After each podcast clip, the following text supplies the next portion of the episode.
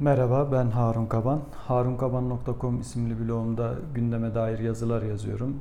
Ee, bundan sonra haftada bir de e, bu kanalda, Politik Yorum kanalında gündeme dair yine görüşlerimi sizinle paylaşmak istiyorum. Bu ilk videoda da Türkiye'deki ilkeli muhaliflerden bahsetmek istiyorum. İlkeli muhalifler üzerine konuşmak istiyorum. Biliyorsunuz Türkiye bir e, ilkeli muhalifler cenneti. Çok sayıda ilkeli muhalifimiz var. Bunların hepsi de çok e, dürüst insanlar. Hepsi de ilkelerden dolayı muhalifler ve ilkeler bazında muhalefet yapıyorlar.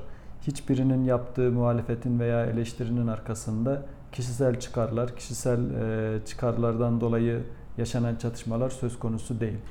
Görüntü bu. Peki gerçekten böyle mi?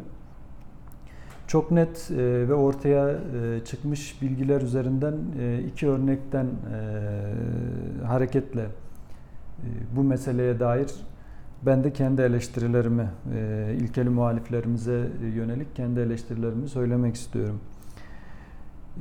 Kanal 24, 24 Haber TV biliyorsunuz iktidara yakın kanallardan, iktidara yakın medya organlarından bir tanesi. Fakat bu kanalın kurucusu e, gazeteci Mustafa Hoş, kurucu genel yayın yönetmeni. Şimdilerde çok ilkeli bir muhalif. E, çok e, sert eleştirileri var, çok net eleştirileri var ve bunların hiçbiri e, ilkesel e, hiçbiri pardon kişisel çıkarlar söz konusu değil. Hepsi ilkesel temelli. Mustafa Hoş'un bir kitabı var. Abluka ismi. Ee, Kanal 24'ten sonra Doğuş grubuna geçiyor. Doğuş grubundan sonra Gezi zamanında Artı Bir TV diye bir şey vardı. E, bir süre orada çalışıyor. Bu üç kanaldaki medyanın ablukaya alınması meselesini anlatıyor kendi penceresinden. E, tabii kitabı okumanızı tavsiye ederim. Kitapta ilginç e, anekdotlar var. Siz de kendi pencerenizden değerlendirebilirsiniz. E, ve e, kitabın kitabın belki de hani çok e, murad etmediği sonuçlar da ortaya çıkıyor. Ben kitabın 24 ile ilgili kısmında bir not aldım. Bu not Türkiye'deki muhalifler açısından çok önemli bir şeyi e, ortaya seriyor. Ee, Kanal 24 kurulduğunda Mustafa Hoş e, kanalın kurucularına diyor ki ben e, hiçbir şekilde müdahale, iktidar müdahalesi istemiyorum diyor. Fakat kanalın ortaklarından bir tanesi AK Parti milletvekili, diğeri AK Parti ile e, yakın ilişkileri olan bir iş adamı. Sonradan o da AK Parti milletvekili oldu. Diğer ortağı ve kanalın koordinatörü Mustafa Hoş'a teklifi yapanlardan bir tanesi yine iktidar yakın bir e, iş adamı ve bürokrat. Ee, Mustafa Hoş'u önerenlerden bir tanesi Mustafa Karalioğlu. Yani iktidara yakın e, iş adamları, siyasetçilerle iktidarın milletvekillerinin olduğu bir e, bağımsız e, iş yapabileceğini düşünerek Mustafa Hoş bu teklifi kabul ediyor. Ee, bir defa bu meselenin rasyonelliğini ayrıca bir konuşmak lazım. Yani e, kanalın iktidarın e, e, nasıl denir etkisine girmeyeceğini düşünmesi ve bu manada iyi bir iş çıkaracağını düşünmesi kitapta bahsettiği kadarıyla kendi zekasına biraz hakaret gibi bir şey. Nitekim zaman içerisinde de bu iş böyle oluyor. Mustafa Hoş'un kanaldan ayrılmasına neden olan olaylar zinciri iktidarla kanalın ilişkisi e, olarak görülüyor e, kitapta. E, kendi pencerenizden okumanızı tavsiye ederim. Kararı siz verin ne kadar öyle ne kadar değil. Bu kitapta Mustafa Hoş'un bahsettiği bir anekdot var. O da Mehmet Altan'la ilgili. Mehmet Altan yakınlarda darbe davalarında yargılanıyor biliyorsunuz. Müebbet aldı. Ceza ne kadar yerindedir, ne kadar ağırdır, ne kadar değildir onu başka bir videoda konuşmak istiyorum. Fakat buradaki e, mesele Türkiye'deki muhaliflerin durumunu anlamak açısından çok e, anlamlı. Mehmet Altan biliyorsunuz Sabah gazetesinde yazıyordu ve daha sonrasında e, Star gazetesi TMSF e, Cem Uzan'ın Star gazetesine el koydu bir süre sonra da AK Parti'ye yakın iş adamları Star gazetesini satın aldılar ve bir medya grubu oluşturdular. Mehmet Altan da bu grupta baş yazar olarak Star gazetesinde uzun yıllar yazdı. Sabahtan Star gazetesine transfer oldu baş yazar olarak. Tabii 24 TV'de de program yapıyordu bir medya grubu oldukları için. Bir süre sonra Mustafa Hoş da Star gazetesinde köşe yazmaya başlıyor kanal e, devam ederken ve ikinci cumhur ilk yazıda ikinci cumhuriyetçilere e, giydiriyor. İkinci cumhuriyetçilere ağır bir eleştiri e, yöneltiyor. Bunun üzerine Mehmet Altan Mustafa Hoş'un yazılarının kesilmesini istiyor. Mustafa Hoş'un yazıları kesilmiyor ama bir sürtüşme de devam ediyor. Mustafa Hoş da Mehmet Altan'ın kanaldaki programını sonlandırıyor. Bu çatışma devam ederken Mustafa Hoş'un anlattığı anekdot e, yönetim kurulu toplantılarında Mehmet Altan'la ilgili bir kriz çıkıyor. Kriz de şu, Mehmet Altan e, zaten aslında astronomik bir maaş alıyor ama düzenli olarak da zam istiyor. E, zam talebi karşılandığı zaman pek problem olmuyor ama zam talebi karşılanmazsa Mehmet Altan eleştirel yazılar yazmaya başlıyor. İktidarı eleştiren yazılar yazmaya başlıyor. Yine bir iktidarı eleştiren yazısı sonrası kanal yönetiminde e, sıkıntı yaşanıyor.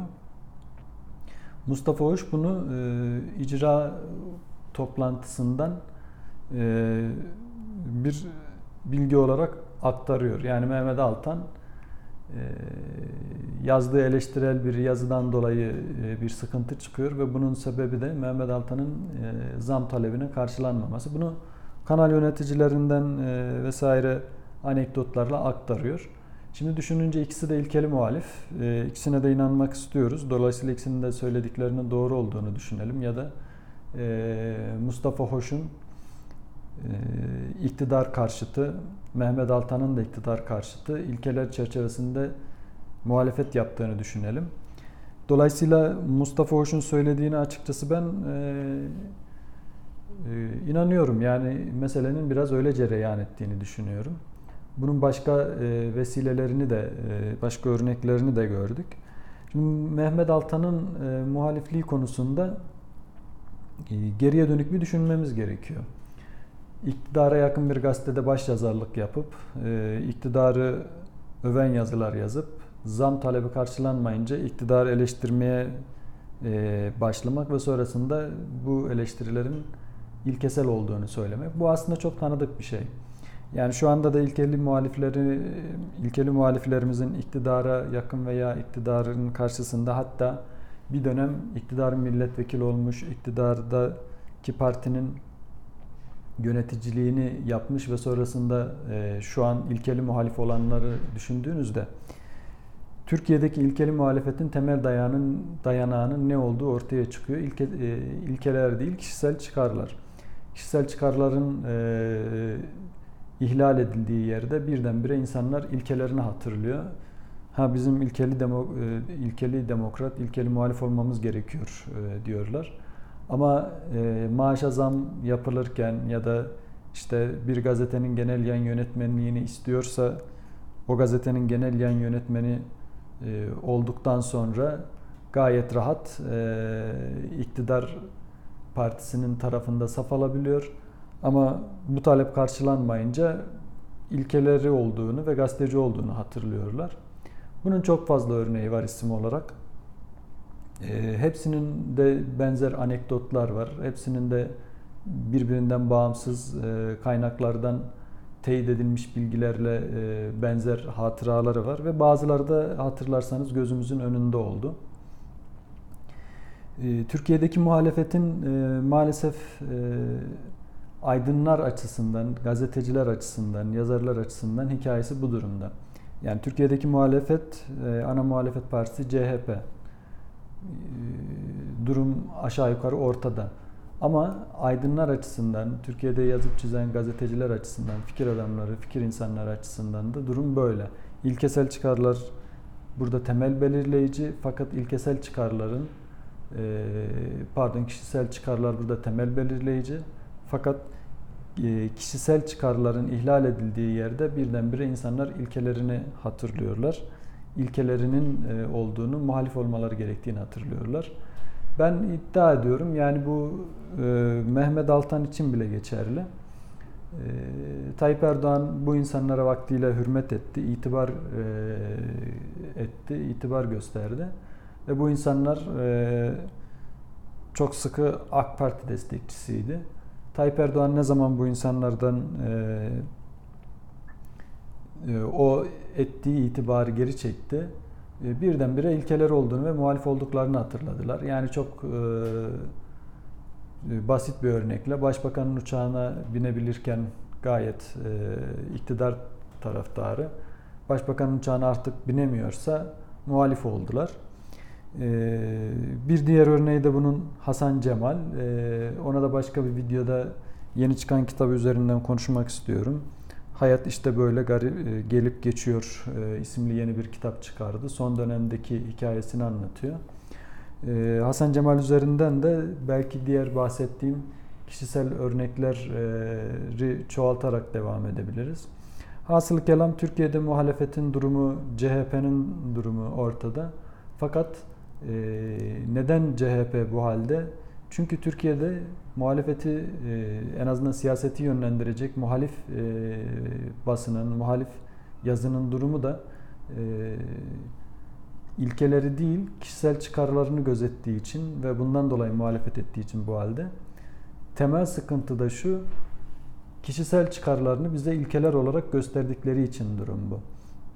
Türkiye'deki muhalefetin, Türkiye'deki muhalifliğin, ilkeli muhalifliğin temel sıkıntısı maalesef kişisel çıkarlarını e, ilkeler e, kılıfıyla bize sunuyor olmaları.